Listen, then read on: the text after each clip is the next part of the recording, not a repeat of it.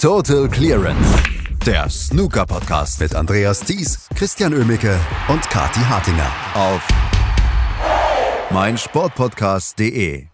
Es wird wieder fleißig Snooker gespielt. Nicht nur hat die Snooker-Saison 2022-2023 begonnen und geht so langsam in die Vollen, denn jetzt ab heute sind zwei Turniere gleichzeitig. Nein, auch woanders wird Snooker gespielt. Darüber müssen wir kurz reden.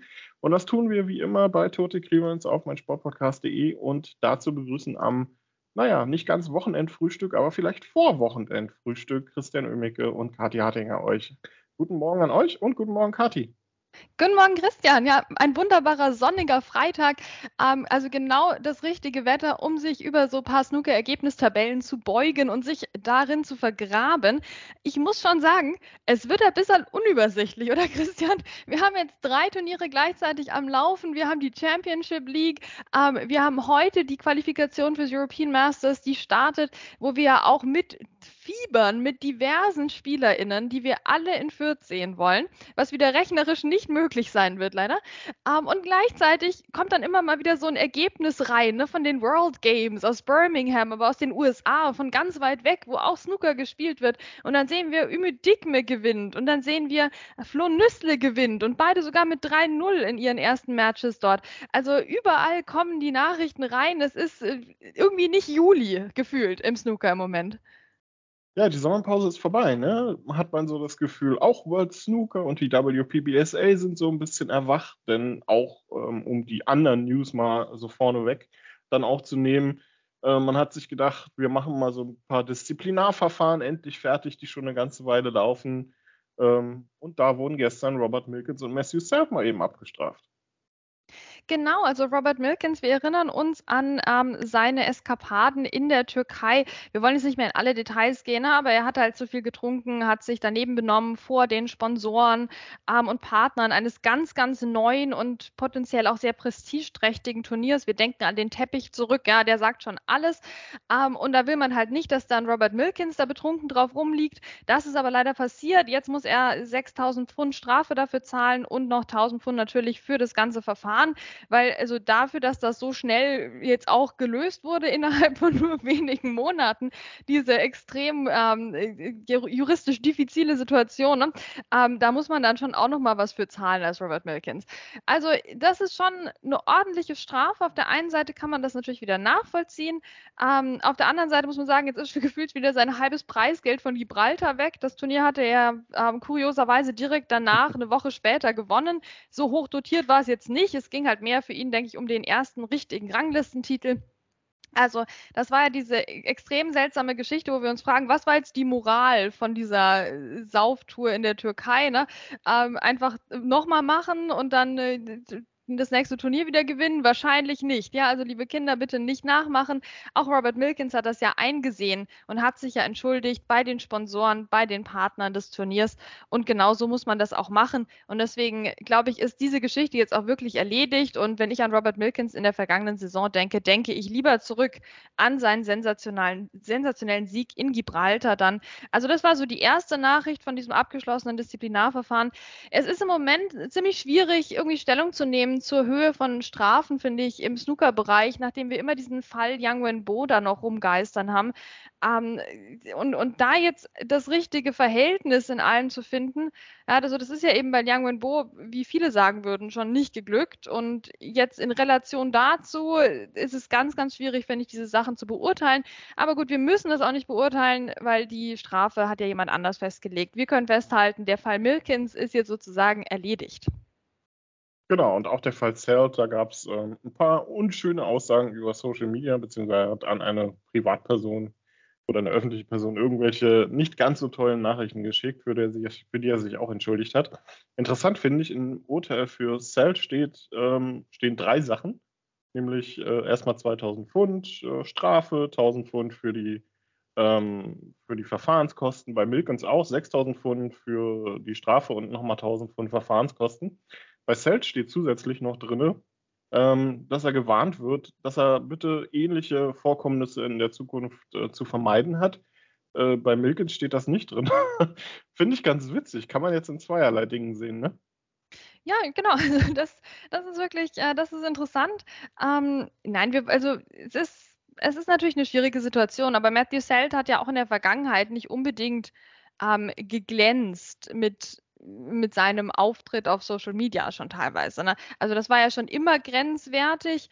Ähm, jetzt war eine klare Grenze überschritten, wobei das natürlich auch wieder, das war kein einfacher Fall, wenn wir da zurückdenken und wir wollen es, wir wollen es einfach jetzt auch nicht wieder aufwärmen, würde ich sagen. Aber das war jetzt auch nicht so ein, so ein 100% zu 0% Geschichte da von Matthew Selt. Also auch eine, eine, schwierige Situation, aber er hat sich definitiv falsch verhalten. Also das, ne, es geht ja nur so quasi um den, um den Grad des Fehlverhaltens. Ähm, also das, das, das darf er einfach nicht machen und das sollte er auch wirklich in Zukunft jetzt mal lassen, weil wir haben doch eigentlich keinen keine Lust mehr, immer diese, diese Matthew Sel seltsamen Aussagen zu hören, weil das bringt ja dem Sport nichts. Ja, also wir sind ja immer für Leute, die sich auch mal kritisch äußern, um Gottes Willen, aber halt nicht unbedingt immer so reagieren, wie das Matthew Sel dann teilweise macht. Ja, wir denken an seine Blog, ähm, Tiraden dann auch, ne, wo er irgendwie die halbe Snooker-Community geblockt hatte.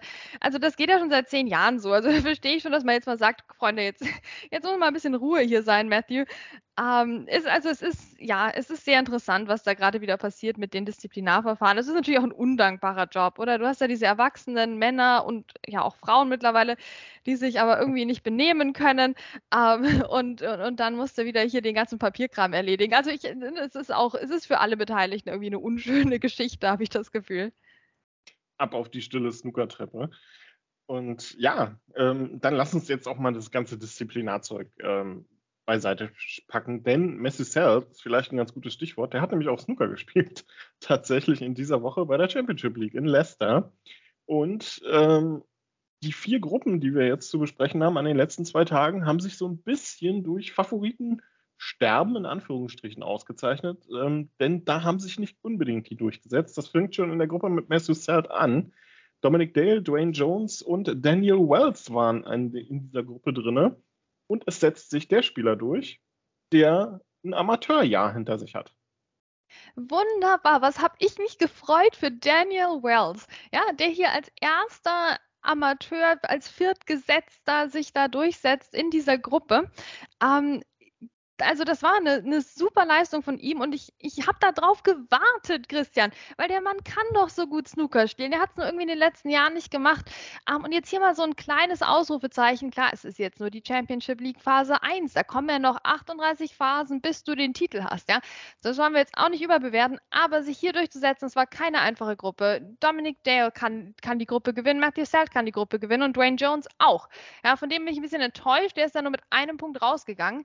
Das war nicht viel, was er auf den Tisch gebracht hat. Da muss noch was kommen, finde ich, in den nächsten Wochen, auch gerade für die European Masters Qualifikation. Also da will ich den schon eigentlich in Fürth dabei haben.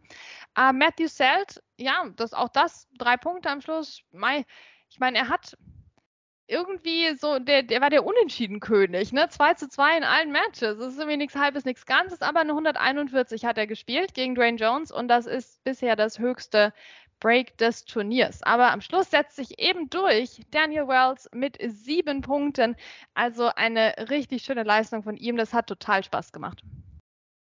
Und ich glaube, am anderen, äh, am anderen Tisch hatten auch die, äh, die Nicht-Favoriten, in Anführungsstrichen, ein bisschen mehr Spaß. Vor allem einer, nämlich Chang Ming Yu, der sich da durchgesetzt hat. In einer Gruppe mit Julio Long, Mark King und Fergal O'Brien. Also durchaus drei ähm, erfahrenen Spielern und im Fall von Julio Long ja auch sicherlich dem Gruppenfavoriten. Hat er gut gemacht, der gute Chang. Ja, auch das ist ja einer, den haben wir auf dem Radar, ne? Der, der haut immer mal wieder so Sachen raus. Also das ist ganz gemein quasi, ne? Der manchmal lässt er dann auch wieder ein paar Turniere lang äh, überhaupt nichts laufen, aber dann kommt wieder Chang Ming Yu, dann ist er plötzlich wieder im Achtelfinale und so. Also dem fehlt es noch ein bisschen an der Konstanz, aber der hat auf jeden Fall Potenzial und das hat er mehr als bewiesen in der Hammergruppe hier. Zhu Yulong, ach, da muss man sich schon fragen, ne? als äh, hier Top-Spieler, der er mittlerweile ist, ähm, warum man sich da nicht durchsetzen konnte. Ne? Es war knapp am Schluss. Chang Ming Yu sechs Punkte, Zhu Yulong fünf Punkte. Aber es hat halt nicht gereicht. Mark King, naja, gut, ja, Platz drei, ja, also mehr ist bei dem irgendwie in den letzten Monaten auch nicht so wirklich drin gewesen, oder? Also erwartest du dir mehr als Platz 3 in so einer Gruppe von Mark King in dieser Saison? Ich irgendwie nicht. Ähm, Fergal O'Brien, schade, letzter Platz, aber Hauptsache Fergal ist auf der Tour. Ja, ich dachte, Rock Lawler wäre so mehr dein Ding, aber ja, Fergal gehört da natürlich auch hin. Ähm, in einer Gruppe immerhin hat sich der Favorit durchgesetzt, nämlich in der gestern gespielten, in einer der gestern gespielten Gruppen, in der Gruppe 17. Die Belohnung ist dann ähm, in der nächsten Phase ein Duell mit Ronnie Sullivan. Ähm, da freut sich ja so jemand wie Ali Carter vielleicht auch drauf, ne? Mal wieder ein bisschen die Schulter beanspruchen. Oh Gott, das gibt was. Jetzt haben wir gerade die Disziplinarverfahren abgefrühstückt, Christian. Jetzt sehen wir schon das nächste am Horizont. Eieiei. Also Alicante hat sich durchgesetzt als Favorit in der Gruppe. Das ist vielleicht die Gruppe, in der wir eine Überraschung gerne gesehen hätten, ne, wenn wir mal ehrlich sind. Ähm, Louis Heathcote war dabei, nur ein Punkt. Es hat, hat nicht so ganz geklappt. Robbie McGuigan war nachgerückt, hat sich immerhin auf Platz 3 gespielt. Er hat Kurt Mafflin ersetzt. Das ist, glaube ich, der am häufigsten gesagte Satz in diesem Podcast im letzten Jahr. Kurt Mafflin ist ausgefallen und wurde ersetzt. Ähm, die, ja, Robbie McGuigan hat es gut gemacht. Zwei Punkte am Schluss, wie gesagt, ins Preisgeld reingespielt. Also mehr kann man so spontan eigentlich gar nicht wollen. Ähm, Wuige, ja, fünf Punkte, der hätte Alicante am ehesten noch gefährden können ähm, hat auch ihm ein, ein 2 zu 2 halt abgerungen, aber letztlich hat das dann doch in der Gesamtschau nicht gereicht. Ähm, ja, Alicata setzt sich durch, ist ja auch jemand, der immer mal wieder anklopft und ja auch mal wieder auf der Suche wäre nach einem nächsten Ranglistentitel. Ja, könnte mal wieder kommen. Ne? Also so langsam wäre es mal wieder ganz gut. Ich meine, so jemand wie Ryan Day ist ja auch mal dafür ähm, zuständig, so oder mal ab und zu mal glücklich. Vielleicht auch mal beim Shootout. Könnte zu Ryan Day passen.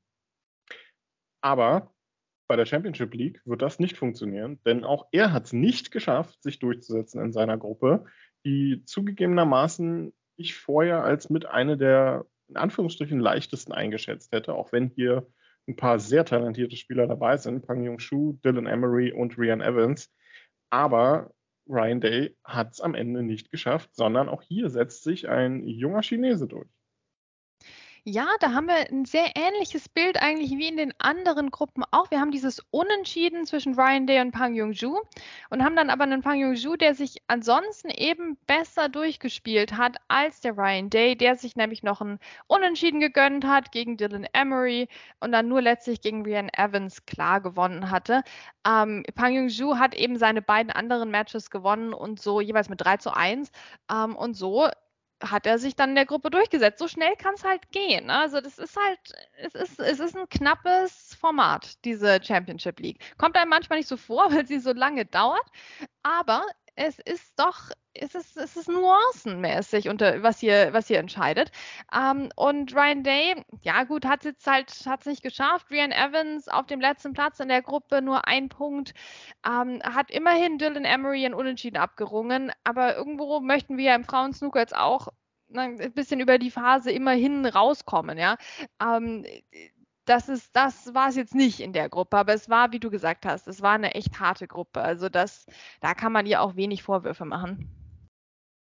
Kann man, also ich, ich tue mich, ich, ich tu mich schwer. Ich will natürlich auch nicht, ähm, auch nicht zu streng sein, aber ich habe irgendwie so das Gefühl, auf dem zweiten Jahr auf der Tour jetzt darf man vielleicht dann auch mal ein bisschen mehr erwarten. Ne? Ich meine, Ryan Evans hat zwar zwei 50er Breaks gespielt gegen Dylan Emery, was mit Abstand ihr bestes Match war, wo sie auch einen Unentschieden geholt hat. Aber so ein Tick mehr hatte ich mir eigentlich erwartet. Ja, das ist schon richtig. Trotzdem müssen wir auch vielleicht in der Gesamtschau sagen, dass Rian Evans absolut den Weg bereitet hat für, für Frauen im Profi-Snookersport. Ohne Frage. Wir, wir können aber gleichzeitig, na, na, klar, wir können ja gleichzeitig aber auch sagen, vielleicht kommt sie jetzt halt irgendwo ans Ende ihrer persönlichen Fahnenstange. Ne? Also du sagst völlig zu Recht, wir haben jetzt nicht die Entwicklung gesehen ähm, von, sagen wir, einem einem anderen Nachwuchssportler oder einer Nachwuchssportlerin, die sich hier reinspielt und wo dann wirklich ähm, das besser wird mit der Erfahrung, mit der Matchpraxis auf der Tour und dann kommt mal die Überraschung oder so. Also das haben wir von Rianne Evans jetzt eher nicht gesehen. Die spielt Konstanz auf ihrem Niveau und da ist eben auch mal ein 50er Break dabei oder sogar zwei. Aber so richtig aufwärts geht es bei ihr halt nicht. Und es ist aber auch nach so vielen Jahren halt irgendwo dann doch kein Wunder. Deswegen, mein Punkt ist eigentlich, vielleicht na, machen wir den Druck eher den anderen Spielerinnen, ähm, die jünger sind, die frischer reinkommen, die auch eben diesen Weg bereitet bekommen haben von Rian Evans und lassen die äh, Großmeisterin und, und Rekordweltmeisterin ähm, jetzt auch einfach noch die Zeit auf der Tour genießen, ohne ihr persönlich jetzt so viel Druck zu machen. Ne? Sondern ich, ich würde eher sagen, der, der Druck, den können wir und zwar völlig berechtigterweise den anderen Spielerinnen machen. Gut, also ich bin mir auch ziemlich sicher, dass ähm, Noni, äh, Nucharit Wanghaute und Rebecca Kenner uns zuhören. Also, ihr habt immer nicht Rian Evans. so, ähm, ja, das war die dritte Woche der Championship League. Wir kennen 24 der 32 Spieler für die zweite von 147 Phasen in diesem Turnier.